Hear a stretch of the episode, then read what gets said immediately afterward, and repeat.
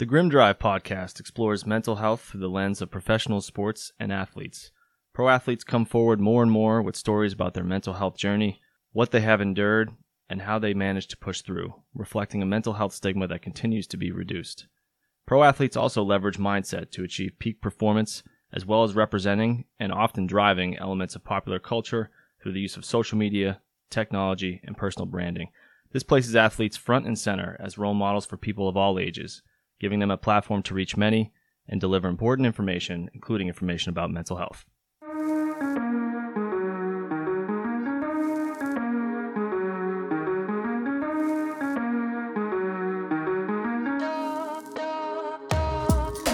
Welcome to the Grim Drive podcast, where we explore mental health through the lens of professional sports and athletes. My name is Jonathan Busfield. I'm here with John Cuna as always. Today we will be discussing Chamique Holdsclaw and adjustment. So we chose adjustment because, you know, one of the, I think it was the recap episode, you know, um, after episode 10, we discussed what we did episodes 1 through 10. Um, you know, we started to get into the concept of kind of mental fitness, mental health, mental illness. Mm-hmm and how we want to make sure we're kind of covering those three territories pretty evenly. I think adjustment is is can kind of relate to all three in a way, mm-hmm. and I think it's definitely something that we all go through because when life events happen and adversity happens, there is an adjustment period, or when you go through transitions in life, there's an adjustment period, and we all go we all have adversity that happens, we all go through transitions through different periods, whether it's related to age and development or you know, moving, things like that, you know, job loss. There's a lot of things which we're going to get into, but that's why we chose this, um, you know, as the topic that we want to get into because we hadn't focused on that yet, and I think it relates to a lot of different things. So just to give uh, everyone a quick bio, so Chamique Holdsclaw is a former professional basketball player in the WNBA. She retired in 2007. I believe she briefly came out of retirement in 2009 to play and then re-retired. Mm-hmm. She was inducted into the Women's Basketball Hall of Fame in 2018. She played basketball at the University of Tennessee under Pat Summitt from 1995 to 1999. Uh, a couple interesting facts. She's the all time leader in points and rebounds at Tennessee. That's men's or women's basketball players. She went first in the draft when she came out and was drafted into the WNBA. She's the first ever female ESPN Player of the Week, and that was when she was in college and she currently works as a mental health advocate. So the uh, we always try to focus and connect people to a charitable organization that the athlete uh, works with or supports. Um, we put for this one it's childmind.org. Um, it's Project UROK of the Child Mind Institute. So we put a link on there, and uh, they reach out to teens directly and allow them to engage in the conversation about mental health on their terms in their space uh, online it's a safe, welcoming, and fun online platform where they can watch and share videos, which I think is a really cool concept. Mm-hmm. So we put the link to that in the show notes. She also has, I think, uh, Chamique Holdsclaw Foundation, but I couldn't find like a direct link to that. Mm-hmm. Um, but for people just to know that I think that is out there, is something she's done a lot and probably relates to the camps she runs, which mm-hmm. we'll get into. Um, so I'm excited, you know, to talk about Chamique Holdsclaw uh, on a personal level because for me, I mean, she was someone who I really enjoyed watching when I was growing up. So I played I played basketball, I played soccer, basketball, and baseball. I got rid of soccer around age 12 and then just focused on basketball and baseball through the end of high school. Um, played at a decent level. I wasn't, you know, uh, an all American track athlete like someone over here. Right, um, you know, don't hold it against me. uh, but I, you know, I really was passionate about basketball and baseball, and watching Chamique Holdsclaw, uh, Chamique Holdsclaw in college when she was at Tennessee, I remember that distinctly. This was around like, you know, I think I was 12 to 16 years old when she was in college at Tennessee, and this was like the days of like, you know, watching Sports Center every morning and that mm-hmm. kind of thing, and like watching her play basketball was I distinctly remember it because she had like a fluidity to the way she played, and it just seemed like effortless. Which is interesting because if, when you watch the documentary, she actually kind of t- I never heard talk about basketball really, yeah. or at least I don't remember because it, was so, it was a long time ago. She talks about how for her it was like an art form, mm-hmm. and to me that clicked into like memories because I remember like watching her and kind of thinking like, wow, like she's so fluid with the ball. How she do that? And so she was one of the, my favorite basketball athletes, in addition to a lot of guys in the NBA that that I, I grew up watching. Um, when I was growing up. So she had a big impact on me wanting to get better at basketball.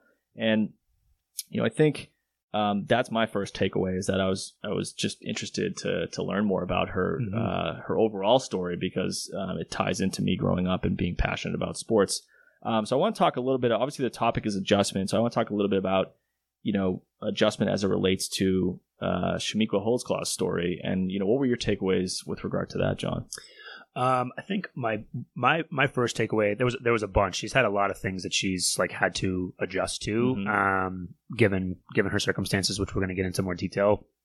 Um, but I, I I I guess I feel like kind of like a broken record, but I feel like it was another example of an athlete who's used sports as a vehicle to like as a therapeutic vehicle Mhm. to sort of go through different things that she had been going through. So how to how to compartmentalize all the stuff and struggles that she had had growing up and put it onto put it in a single place and to execute. And I saw that as being um, problematic because we see a lot of we see this story over and Yeah. over and over again of an athlete who maybe came from trauma, came from you know some extenuating circumstances, and then sort of like athletics is what I'm going to do to process this stuff, this stuff They without throw actually in. right that, yeah. without actually doing the back end work of processing it. And so it, what it does is it it it it buys you time, and it does. That's all. it, it makes does. you great as an athlete. Sure 'cause you- does, You, right. channel that emotion into excelling at something. Yeah. right and i think that's that's the story that i that's the that was the like one of the main themes that i that i brought from it um was another example of someone who utilized sports you know for the right intention but the overall long-standing impact was not great. And she talks a lot now um as like through her journey of processing all that different stuff. And i just i thought it was a, that was my that was my biggest takeaway um from from watching that documentary. Yeah, and it's um, you know, from a young age, she clearly she even said it in the documentary, like I didn't know how to deal with this stuff, and so Mhm. my solution was to go out on the court, uh, kind of at all times of the day, and just throw myself into basketball. And it is one of those examples that we keep revisiting, where it kind of you know it gives these uh, these athletes um, an opportunity to get through, right? Um, it allows them to to to keep living and get through day to day, and you know get better at a sport because they're just really like throwing themselves into that on a daily basis, which Yep. allows them to practice at a level that other people who maybe aren't struggling as much Sure. in life are not practicing at. Yep. Um, so it's like this. It's not. I want to say blessing and a curse, but it's like this thing that, on the one hand, gets them through and and and lifts them up to to allow them to excel in athletics, and yet at some point down the line is going to end up really coming back to haunt them if Mhm. they're not doing some of the other stuff that we talk about along the way, like um, you know developing other purposes or uh, purpose or passions. Um, you know, focusing on mental fitness and then being Mhm. able to let some of that emotion out in a constructive way, whether it's in therapy or something else. So we see this kind of story quite a bit, right? It- Yeah. And uh, I think that's both kind of sad and also um, kind of inspiring. that I feel like we're getting to a level where, where athletes are starting to pick up on that yeah and hopefully um, because they're picking up on that and athletes like Chamique Holdsclaw are talking about it they'll intervene earlier so that they'll still have the drive um, you know one might say the grim drive to ex- exceed uh, or excel at sports while also intervening in, in subtle ways along the path Yeah. so that when they get to a certain point they're not going to have things come crashing down Yeah, I think what's what's also hard is that it's like their love, right? Yeah. like they love what they do Yeah. in that in that sport, which why it's like, well, I don't feel badly, and I feel good while I'm doing it, right? So conceptually, you're like, that makes sense, Yeah. right? Of course, And it's a great thing. it's a great Yeah. thing. It's healthy for me. I'm being active. Like you can you can convince yourself Mhm. that all the stuff that you're not trying to address is less important than that sport, Yeah. right? And that's why you see that pattern of people diving in, they entrench themselves even more, and then they start to sort of abuse that relationship really and everything starts to deteriorate as time sort of passes through the less you think about it the more impactful it becomes Yeah, and I think I, I would guess it's hard for, for athletes and people in general. Like if you if you sat them down, let's say we were in a therapy session with someone and you, and you asked them to visualize life after the sport, what would that look like? And really try to envision the day to day, and which I think is a good exercise for people to do. I think people struggle with that sometimes because they it it's just there's a level of kind of denial and kicking the can down the road. Like I'll be fine, like whatever. I'll, I I don't need to worry about that now. I'm happy now. I'll, I'll get to that later. Mm-hmm. I think they underestimate what life is really going to be like functionally overall without that in their life, and and um, because there are so many elements to it. And she actually talks to this, uh, talks about this, where it's not just the not just I think the the removal of the sport and the passion is the biggest thing, right? Yeah. But it's also um, I think for a lot of athletes, it's the removal of the camaraderie, right? The teammate uh, uh, context is gone. Yep. You no longer have that. It's almost like what happens for a lot of non-athletes when they're done with college. Like high school and college is kind of like your final sort of forced social environment where you're around all people your own age who you can connect with. That doesn't really happen ever again in life, Mhm. unless like for me, I worked in the restaurant industry in between careers, and that kind of had that effect because there's a lot of people that were s- similar age, and even the ones that were a different age kind of had a similar attitude, mentality in a good Right. way, like personality and camaraderie. So that kind of mimicked it. But I think for most people, after college, they don't, they no longer have those opportunities to be around people their own age that they connect with. And athletes, it's the same. It's like they, that camaraderie in the locker room Mhm. and flights and, you know, travel, Oh, yeah. uh, that kind of stuff is gone. So you lose your teammates, you lose the camaraderie, you lose the sport and your main passion. Uh, I think she even mentioned the fans. Um, you know, the the rush she got. I think that Mhm. was something for her, and it probably relates. Uh, I think this kind of ties into something similar to Robin Lehner. You know, Robin Lehner. When we focused on that episode, he talked about how uh, bipolar helped him as a goalie. Mhm. She talks similarly about Yeah. recognizing how bipolar helped her on the basketball court. So that rush she got from playing basketball, you can see it's it's like four or five different components that are now gone. Right. And what do you fill that void with? And I think Mhm. people struggle with that a lot. Yeah, actually, it's funny when I, I I do that exercise a lot of like, hey, let's what what what else do you do or what what's after sports? Yeah. The the most common response that I get is I don't allow my I can't I can't think like that. Yeah. Right. I can't. Not I can't go there. I can't think like Yeah. that. Right. Because this is everything right now. Yep. Right. And and for me, again, like as I'm looking, as I'm going through sort of like the the assessment for for athletes of talking about like where are the where are some things that we need to really address, and that's definitely a red a red a red flag for me of like I can't allow myself to think like that. It's like, well, How do you handle that when when they say that? in the moment, I sort of I will say was like, you know, I, I think that'd be important for us to talk about. I don't spend too much time because they're at such an entrenched place of like, if you were to say we're going to talk about that, You risk. I, I Yeah. risk jeopardizing that Yep. initial that Yep. initial That's a good point. um, Yeah. relationship. But I do say we're we're going to come back to that. I do say, huh, you know, I'm curious about about that and how that impacts your performance and Yeah. your just day to day life. Why don't we spend some time talking about that at some other time? And uh, they're always like, oh yeah, sure, absolutely, right. That, that and then we can come back to it when we've established more of a rapport. They start to do some of the stuff that we've been talking about, but that's always a question that I ask because it is really fascinating to get those answers, and it is a red flag for someone like I can't think like that. This, Yeah. this is everything. I have to put all my attention to here, everything here, mm-hmm. and in my head, it's like, well, that's not first. Like it's it's not controllable. Like you could get injured, you could sport could end, anything could happen. COVID, right? Yep, like yep. this this disrupted everybody's, and Yeah. now it's like if that's the only thing you do, now it's nothing. Yeah. what are we gonna do? Yeah, absolutely. No, that you make a good point. I, I feel like that's a skill as a clinician that you have because I think younger or less experienced clinicians would push that issue too quick, and it and it diminishes the trust, and it's going to put the wall up for the person. They're not going to want to open up to you because Mhm. you go too quickly into that thing that's kind of like a third rail in the beginning. Right. You you, you develop that trust, and you get into that eventually Yep. when they're ready, which I think is really cool.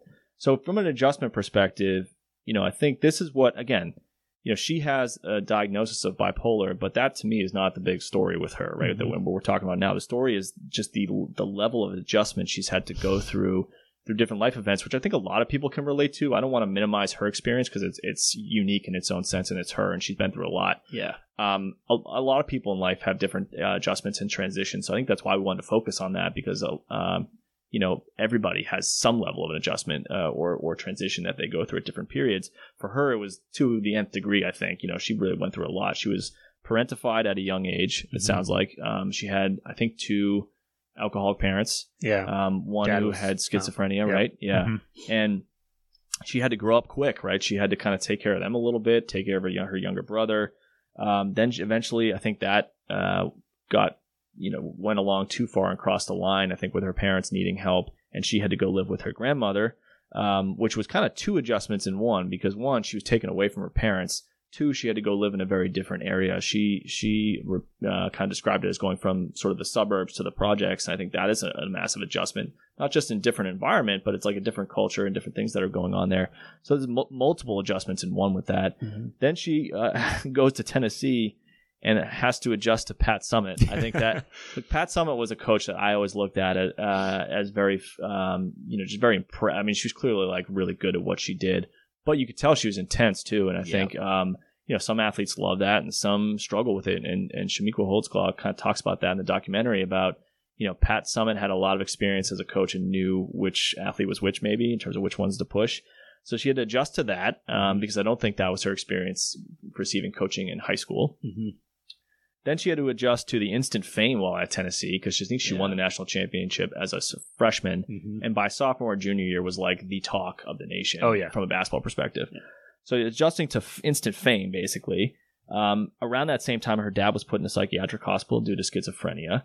Um, then she had to adjust to the WNBA. I think that was really hard for her. Mhm. One, you're you're living on your own for the first time. That's different. Um, then I think losing was a big adjustment for her. It sounded Mhm. like she was used to winning. Uh, Mhm. used to winning in high school. Used to winning at Tennessee. You go to the DC Mystics in the WNBA, and like when you're the first pick of the draft in any sport, there's a good team, a good chance your team's going to suck. Gonna Let's face not it. be going on good team. That's Right. why they have. the That's first why they pick. had the first pick. Right. Um, so you know, coming from a culture, multiple cultures of winning, to a culture of losing, when she was clearly a competitive person, which was kind of cool to see. Like that's hard to adjust to. And I think she even said she looked around and like teammates were fine with it, and she's like, "Why don't you care? Like what's Yeah. going on?" You know. Yeah. Um, then her grandmother died in 2002. I think she was really close to her grandmother. Retired twice. Um, again, we talked about not getting the same rush uh, from playing the sport, not having to travel, fans, teammate, Mhm. uh, missing the creativity and the art form of it.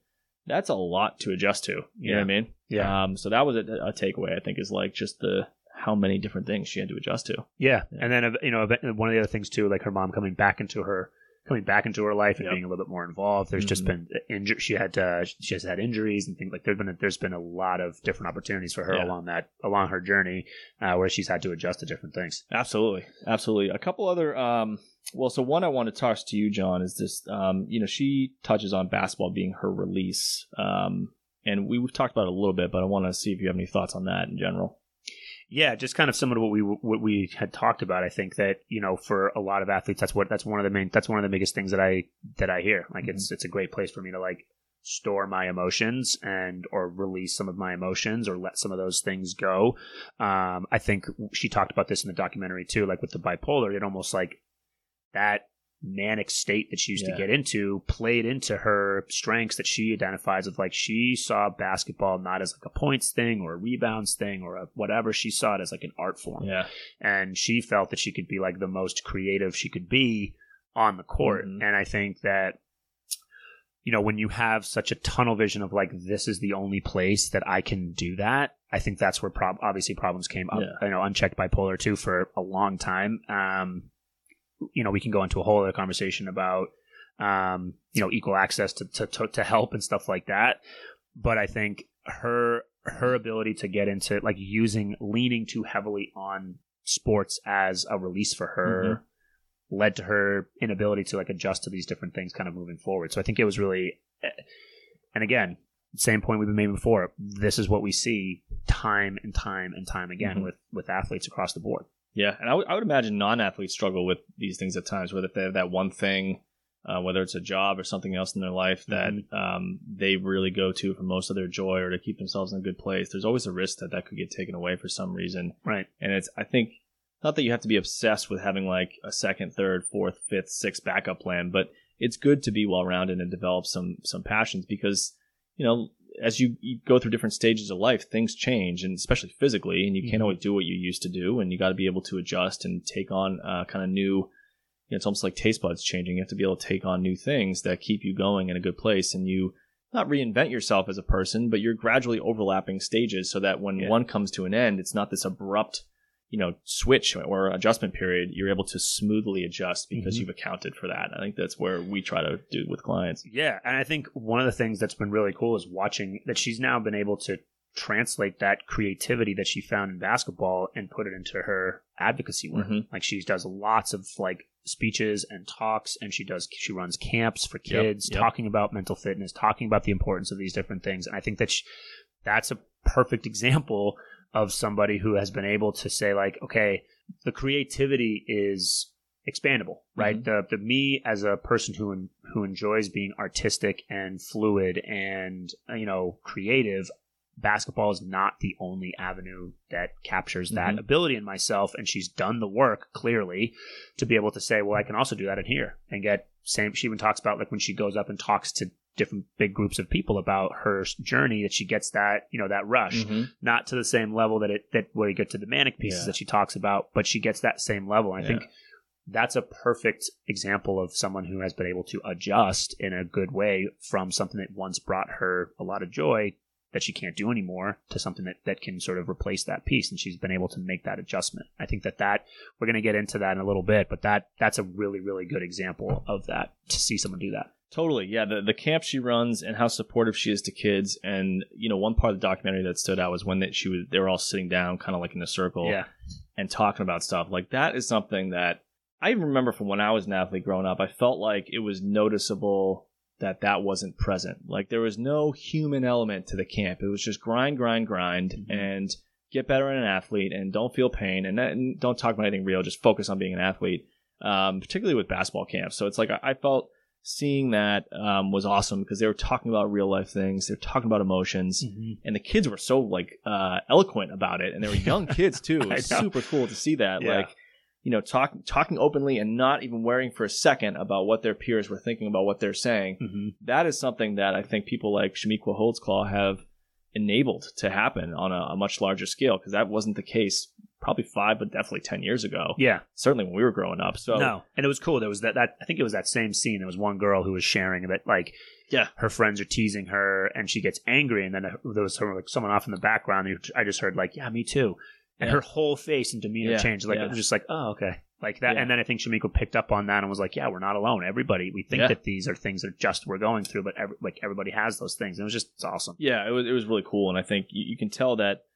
Um, you know, one one clip that kind of stood out to me was when Meta World Peace, who used to be known as Ron Artest, um, talks about. I mean, I think he grew up in in New York around the same time as her. He's a couple years older than her, and he also, I mean, he was joking around about like you know her beating him on the court and and her beating lots of guys on the court. So that was pretty funny. But he also talked about how uh, he said what she's doing right now is is more impactful than this fun little circle, and he and he held out the ball, which I was just I love that guy. He's so hilarious. Yeah. um, and he's himself. He's like unapologetically himself, Mhm.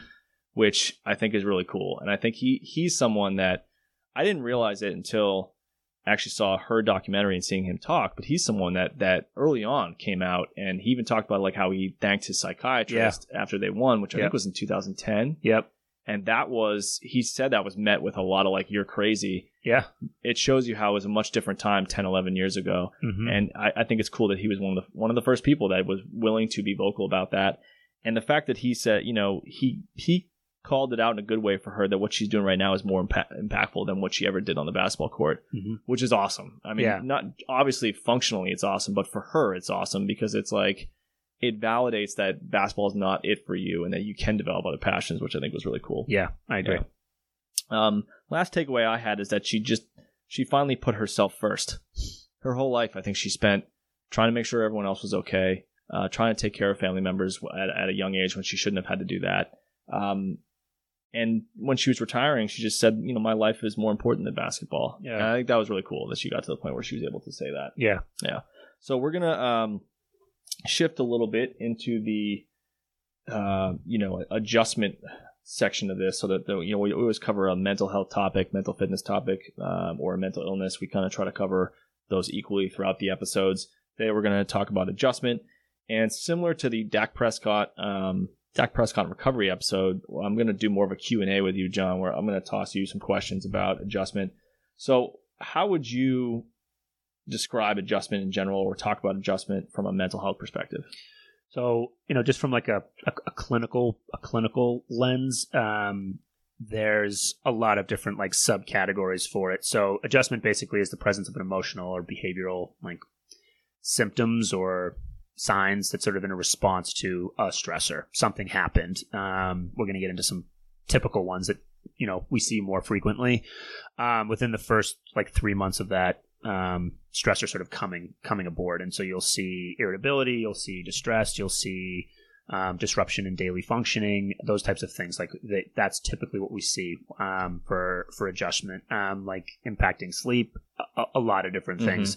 We're going to get into how that sort of maybe became a little bit problematic and sort of becoming like a catch-all for everything. But that was um, that's from like the clinical piece. So uh, with adjustment, you can have just just an adjustment disorder, um, an inability to sort of go through that. You can have it with depressed mood. You can have it with anxiety. You can have it with both of them. Mhm. Um, you can have it with disturbance of conduct. So this typically is with younger kids, um, where like the behavior is what comes out. So they may be a little bit more, um, you know, disobedient or um, anger outbursts or tantrums or Mhm. things like that. That's typically some of the stuff that you that you see. Or so this is something where like uh, uh you know we'll, we'll take the kid as an example a kid goes through some kind of life event or Mhm. transition and in that post event period of, of adjustment certain things are happening from a mental health perspective that Yep. may reach criteria for like an adjustment disorder dis- diagnosis Yep, Okay, exactly. yeah Yep. um that's interesting because I you know adjustment disorder so there's adjustment and, dis- and adjustment disorder right? And Mhm. we're going to talk about both a little bit. Adjustment is, is you know obviously a, a normal natural thing that we all go through in life um, you know when it comes to certain things happening which which you're going to talk about in a second. I think adjustment disorder has has been it's not as much now but for a long time was kind of like a catch-all diagnosis um, which sort of reflected like the over pathologizing of of the need for diagnoses in mental health uh, with mental illness. I think like it, for a long time you know this reflects like the, the insurance landscape and insurance companies needing to people to justify why they get help from a therapist, which we need to move past. I think we're getting better. I think Mhm. since they shifted things, maybe in the DSM five or, or since then, um, there's a little bit more flexibility around not necessarily having to have that, but still, you know, they require a diagnosis Yep. to get treatment, and you know, which shouldn't be that way. We're like people, we need to intervene earlier on so that they're not getting to the point where they have mental illness.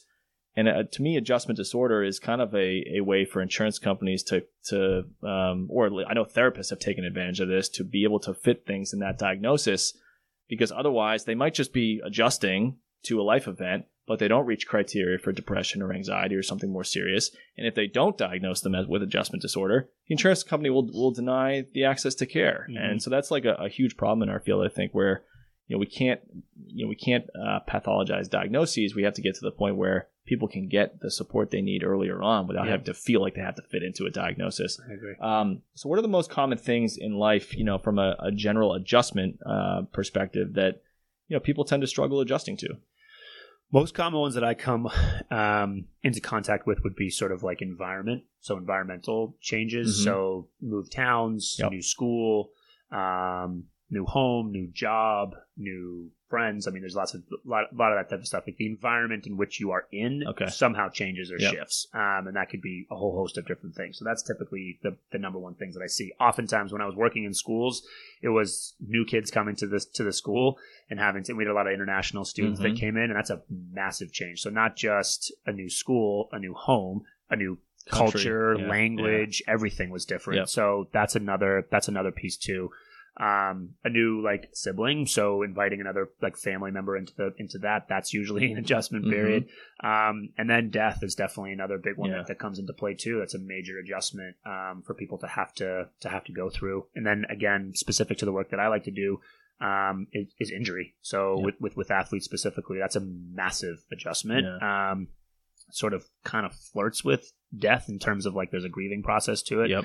Um, but that's those are sort of like the most common ones that typically come in to play. Like when I'm talking specifically about adjustment, those are the those are the top ones. Yeah, and you, I mean, just hearing you talk about that, you know, it, it hits home like how often that stuff happens. Like, how often do you change schools, or like when you go to high school to college, or when you go for college, let's say you have to move back home to save money before you can live on your own, or even if you from college to living on your own, I think is its own adjustment. Uh, breakups obviously are huge adjustment. Job changes, things like that, Yeah. require a period of adjustment, and some people adapt uh, at a normal pace in that period. and Other people don't; they really struggle. Um, you know, the pandemic is obviously Yeah, like having a, to live at home for a year. yeah, like uh, Right. being stuck inside. I think post pandemic is going to be adjustment too. I know it's it's easy for us to, um, you know, to think that as things continue to ease, that we're all going to be fine. But I think it's going to require its own adjustment period, and some people might struggle with that, even though it's it's good, obviously a good thing to get out of a pandemic or closer to normalcy. Some not everyone's going to adjust perfectly to that. It might be really hard for people. It might take a period. It might be speed bumps along the way.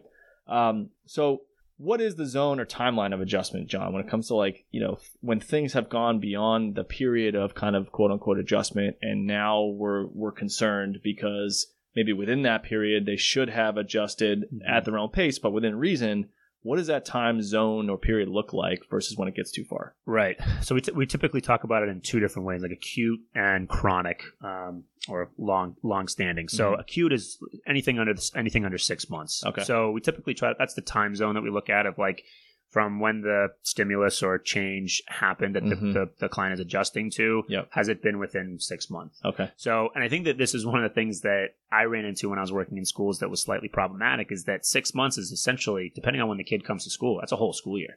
So, Yeah. you know, that's, that's a, it's a, it's a long time. And, but it's sort of still within the range of like typical potential of adjusting. But it also is like, that's, that's half a year Yeah. right? That's a long that's a long time Yep. um, for people to to have that, and then you can go into the chronic, which is basically just anything outside of that six months. So when stuff starts to really like your daily function is Mhm. impacted and unable to sort of get back to normalcy and get back to normal routines, and you know relationships might be deteriorating, that type of stuff.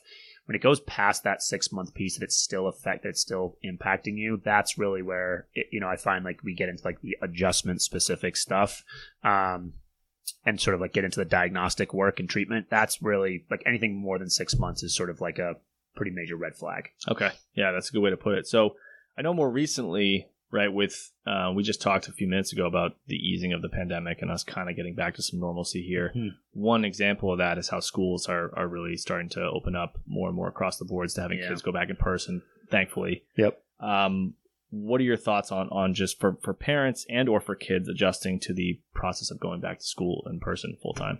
Yeah, I think we could. I think we really could spend almost an entire episode talking about Probably, this. yeah. and maybe we should, um, because I think this is going to be a major one. I think that the the default for schools is everything back to normal. Mm-hmm. Like kids are resilient. Kids are resilient. Kids are resilient. I from the school's perspective? from the school's perspective. okay. Yeah, I think that you know, and, and quite frankly, I think from an adult perspective too. I think that we often put too much on the fact that like kids are resilient, Yeah. and like while I do agree with that, it doesn't mean that they like we can't we can't help them because Yeah. they're just tough, right? Mhm. Uh, You know, they're they're people as well.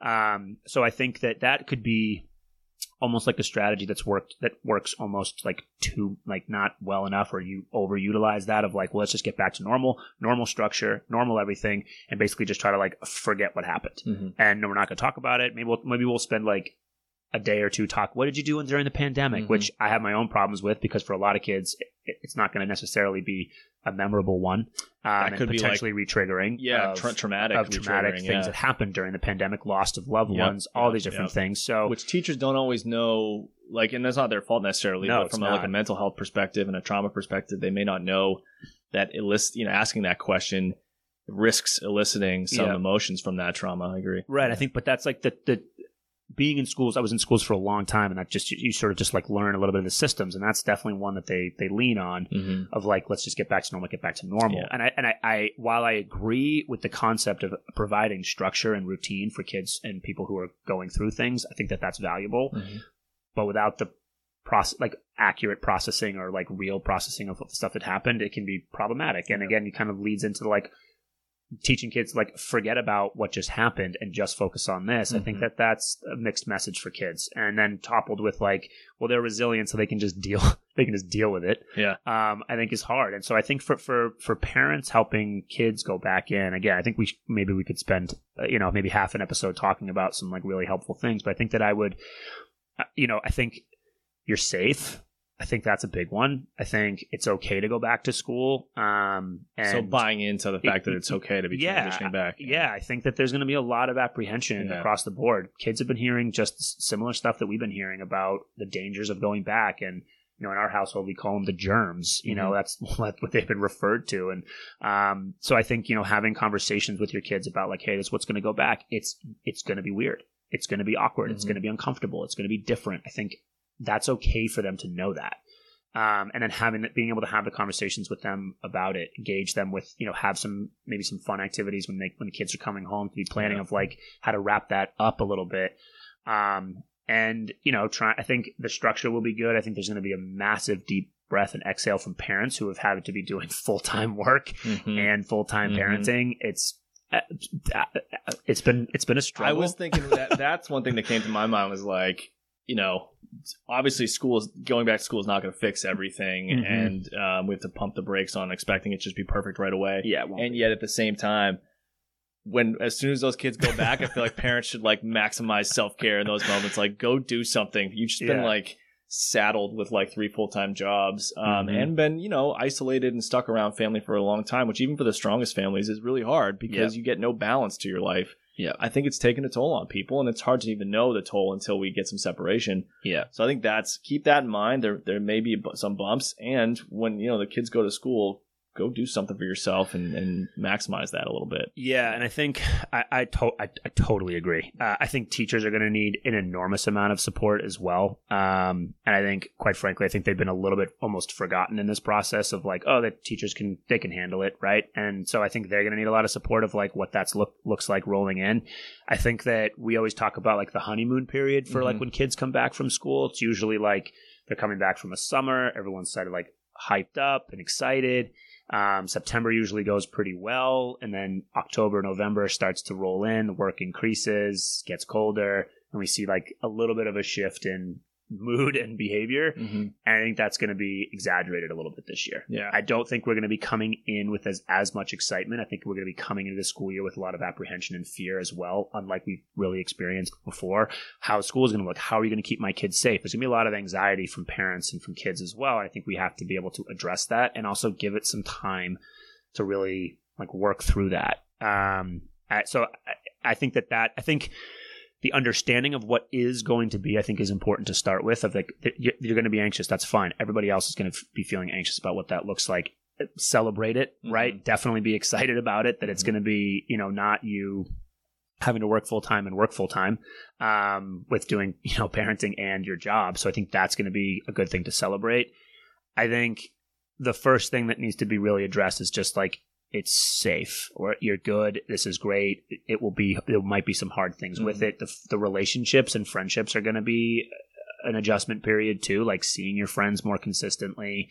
You maybe there's some kids who haven't seen their friends in a year Mm-hmm. and what that's going to look like. Yeah. Um, and how that's going to be addressed and, you know, how our school is going to manage that, um, will be, will be interesting to see how that rolls, how that, how that rolls out. Yeah, for sure. And I think especially because we're already, you know, when we're recording this anyway, it's it's um, you know, second week of March. And I, I feel like this year, I don't want to call it, you know, this school year in particular like a wash, but like I do, th- especially for younger kids, it's like their mental health is much more important than necessarily like how what grades they get this year, especially again at, at younger ages. I think it's important to kind of like be a little bit more accepting of maybe mental health days as a concept um, you know, prioritizing mental health and and their adjustment more than you know necessarily having to have them back. You know, so let's say like they go back and the first two weeks are really tough for them, and you can see signs from a parenting perspective. I think it's okay to like give them a day or two off uh, Mhm. from school altogether. You're getting towards the end of the year.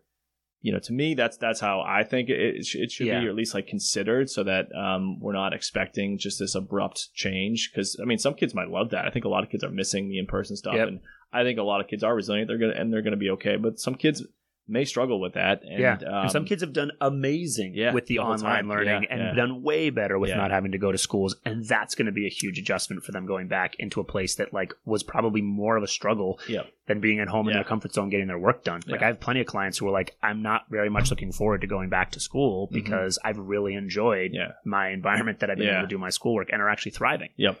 Yeah, and I think um, I I respect and appreciate teachers. I really do. And John, I also think that uh, parents have maybe I think us looking at teachers has been put on like this pedestal, like oh they have it they have it so bad, and we always have to look out for the teachers. I think we got to put the parents up into the same level. Like Mhm. parents have had to be the teacher Mm-hmm. for the most part, right. and be the parents and work full time for the like better part of like 14 months 13 Mhm. 14 months uh, so i think it's just good to put the parents up there at the same level I they- agree. yeah they're gonna need, they're gonna need, and I think we, I think after us talking about this though, I think we should maybe expand, like do a fuller episode on like supports for both kids, adult, Yeah, like and yeah. adults as well. I think that'd be, I think that'd be Yeah. useful. yeah so um, what do you work on with clients when it comes to adjustment any kind of go-to strategies whether it's youth or adults Yeah, uh, some of the same stuff. So I do a lot of the like, a, a lot of times with adjustment, like anxiety is a, is a pretty prevalent symptom or sign that kind of comes through. So we talk a lot about like coping mechanisms and a lot about like de-stressors or things Mhm. like that of trying like how to manage that different stuff, whether it's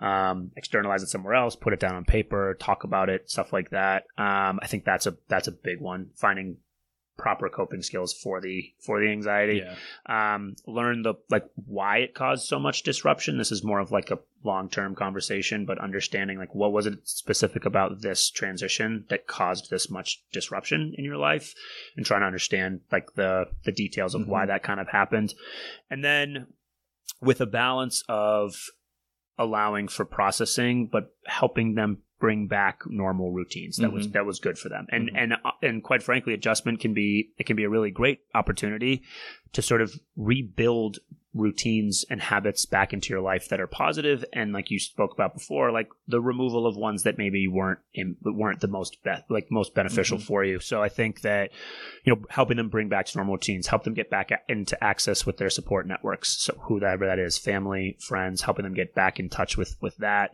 um it sounds like that. So you make a great point there. I want to touch on that. Yeah. It sounds like you're what you're describing is kind of like minimizing the contrast. Like because when you adjust from one thing to the next, that contrast between A and B is what makes it so stark and hard to adjust. mhm. If you can pull positive elements from A and make sure they're in place for B, it maybe minimizes that contrast and Mhm. reduces it, which would make the adjustment easier. yeah Okay. definitely It's sort of like a blend of a blend of both and i think we we we have, we've talked i've talked about this a lot um, a lot of the work that i do with with my with my clients is like the concept of like polarity management of like two opposing ideas Mm-hmm. and trying to blend the blend, blend the best of both and this is sort of the example Yeah, of that yeah. of kind of like not being you know the the jolt and shock of the initial adjustment that brought you into the office. If i do the exact same thing in the opposite way it's not really going to serve its purpose very well. It's just going to be another massive like shock and Yeah, jolt yeah. and that what caused you to be here. So finding ways of like well let's reintroduce your support networks. You got a lot of like energy from from being around people let's find a way that we can make that work. You've lost touch with some people that you used to have a good relationship with. Let's find ways that maybe we can get in touch with those people again to like build back things Yeah. that you generated strength from. Um, and then getting into some of the like nitty how's your sleep? How's your nutrition? How's your exercise? Kind of covering that type of stuff because those are often the first three that kind of Mm-hmm. go away yeah. um, as you're trying to like deal with these different things, and then kind of help instill some optimism, hope, um, goal development, um, purpose development, all the stuff that I kind of I, I kind of go to of like, well, let's let's find some things we want to work on to kind of keep us moving forward in that and get unstuck. So not will. being too too stuck or fixated on the temporary right. challenges that they're going through and really trying Yep. to like have a vision towards the hope and optimism. Exactly, because yeah. essentially that's a lot of times that's what happens. You get stuck in that period Yeah, of you think it's gonna last forever. right? This Right. is this is just what it is. Yeah. you can't you can't get yourself past that and Yeah. so helping them work to develop new goals in the future is really good while ide- identifying their hindrances and fears through uh, fear setting Mhm. or other exercises like that to help them understand like these are the things that are going to consistently try to hold you back Yeah. plan for them Yep. And then identify where you want to move to and that, that typically is a pretty good um that uh, you know that that's that's another one that I usually Yeah. really go to, and then really trying to help them understand, and again, like help them understand like their own confidence and their ability to do that, like that their their their self efficacy is probably taking a hit. Mhm. So helping them understand like what are you good at, what are your strengths, what, what are the things that you perform well at, and you know really really capitalize on those things to kind of help generate some movement forward. Yeah, so that reminds me of the Simone Biles episode we did, where it was remembering that you've done this before, and, Yeah. and you had it's sort of that cultivating confidence that you do with a lot of clients, where you're you're really encouraging them to weigh the positives as much as the negatives. Right, Yeah. they may be going through some negative things. It's easy to, to lose sight and forget about the positive things going on, or the, the strengths that they have that they have put into place in, Mhm. in the past, and remembering that they are capable of doing these things. I would imagine that that it sounds more like cultivating confidence that helps them adjust. Yeah, and an exercise I do, and I, I would encourage people to do it right now. If I were to say, you know, list out five things that you don't really like about yourself, and then li- give me five things you like about yourself, you could probably list out thirty things you don't like about Mhm. yourself, and struggle to come up with one or two. Yeah. And that's that that that's that imbalance. And Yeah. helping them understand of like get them refocused and get them more in access to the strengths. It, it helps them to sort of like, okay, I can do this. I can keep working. I can keep moving. And then identifying where they want to work to and how you're going to get there. And that's sort of the process that we kind of go through. Absolutely. That's great. So we're going to wrap up for today. We want to, um, you know, remind people just to uh, subscribe to the Grim Drive podcast on YouTube. Uh, you can go to YouTube and just search the Grim Drive podcast. Uh, at some point, we'd like to get our own custom URL, which would make the search process even easier. That's the whole point. We need to get to 100 subscribers. Come We're on, close. people. We just need a little bit of help. Come so on. anyone who's willing to help us out and hit click subscribe on YouTube. We also want to encourage people to check out a new podcast called We're All a Little Crazy. It's done by Theo Fleury, Darren Ravel, and Eric Kussin. Um, you know, Theo Fleury is a former NHL, I think, hockey goalie. Uh, Darren Ravel is a, uh, you know a sports uh, media personnel uh, person, I think, and then Eric Kussin started um, you know the same here movement, global mental health movement. Um, so it's really cool what they're doing, and it's a podcast that covers mental health related topics, yeah. and we encourage everyone to to check that out. So we want to uh, thank everyone for listening to the Grim Drive podcast today for this discussion about uh, Chamique Holdsclaw and adjustment. We will be back next week to talk about Ben Gordon and bipolar. Thank you. Thanks everyone.